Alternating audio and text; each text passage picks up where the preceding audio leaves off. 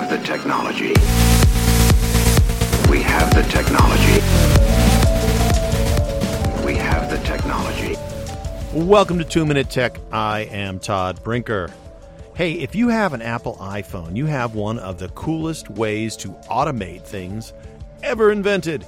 There's an app on the iPhone called Shortcuts, ships with the phone. And while you can create custom shortcuts, you can also just go to the gallery and download shortcuts. And there's lots of cool ones out there. I have a few that I use regularly. One is NPR News Now. Turns out the fine folks at NPR every hour put out about a four minute news briefing. And you can create or download a Siri shortcut that plays the NPR News Now through the Apple Podcasts app. Now that's kind of cool because you can just say, Yo Shlomo, play NPR News Now, and you'll get a four minute update on what's going on in the world. One thing that I use is something I talked about in a previous two minute tech.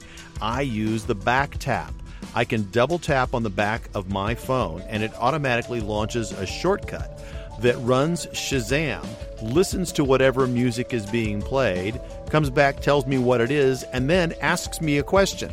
Gives me three options. I can either play it in iTunes Music or Music app, I can save the song in a playlist, or I can just copy the name of the song into a notepad so that I can remember the name of the song for later that I heard.